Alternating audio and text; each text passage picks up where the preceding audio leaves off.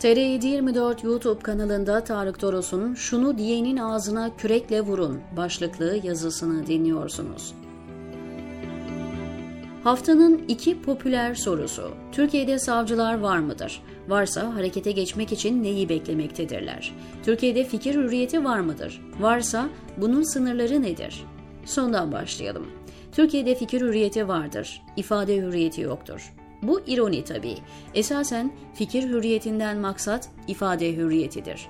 Lakin bu egemen zümreye tanınmış bir ayrıcalıktır. Hukuk rüzgara göre bükülür. Fikir hürriyetinin sınırları konusunda görüş muhteliftir. Bana göre başkalarına zarar verme potansiyeli taşıyan fikirlerin ifade edilmesi problemlidir.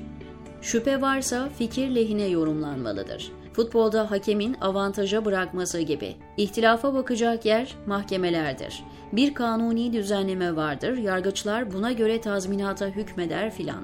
Henüz daha pratik bir yöntem icat edilmedi. Irk veya din egemen ülkelerde egemen olan ırk veya dine yönelik fikirlerden mağduriyet oluşmaz. Türklüğe hakaret böyle bir şeydir mesela.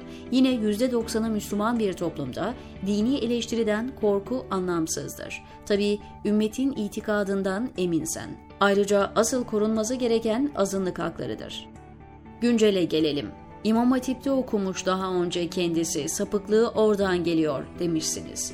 4 ay sonra jet soruşturma açılmış, gözaltına alınmış, saatler içinde tutuklanmışsınız. Ülkede İmam Hatipliler egemenken, galeyana gelen halk bu sözün etrafında kümelenip okulları taşlamamışken, güçlü argümanlarla cevap verilebilecek bu sözün sahibi içeri atılarak konu buzluğa kaldırıldı.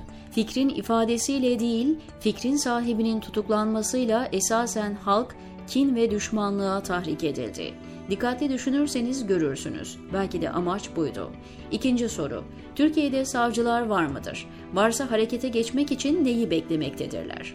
Bu sorunun miadı 10 yıl kadar önce dolmuştur maalesef. Ülkede işini yapan yargı ve emniyet mensupları bedelini ağır ödemişlerdir. Ya açıkta ya sürgün ya ihraç, ya cezaevinde ya da gurbetteler. Görevde olanlarsa ya hırsızlık veya uyuşturucu çetesi üyesi ya da kimi zaafları yüzünden esir, tutsak alınmış durumda.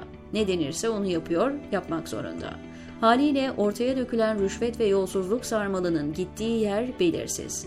Değilse umutlanmaya çok ihtiyaç var. Bakın 17 Aralık 2013 rüşvet ve yolsuzluk soruşturmasının 4 zanlısından biri olan dönemin Çevre ve Şehircilik Bakanı Erdoğan Bayraktar, bundan tam bir yıl önce gazeteci Altan Sancar'a ne demiş? Benim dosyamda ne varsa hepsi doğrudur. Hem tapeler doğrudur, hem teknik takip doğrudur, hem de benim telefon konuşmalarım A'dan Z'ye kadar doğrudur. Dosyada ne varsa kabul ediyorum, benim suçum. Ben kendimi ayırmak istedim orada ama gücüm yetmedi. Gücüm yetmez. Döverler beni, öldürürler beni, bilmem ne yaparlar. 29 Ağustos 2021 Gençleri mazur görün. Yaşı 30 ve üzeri olanlar savcı nerede diye soruyorsa ağzına kürekle vurun diyor Tarık Toros TR724'teki köşesinde.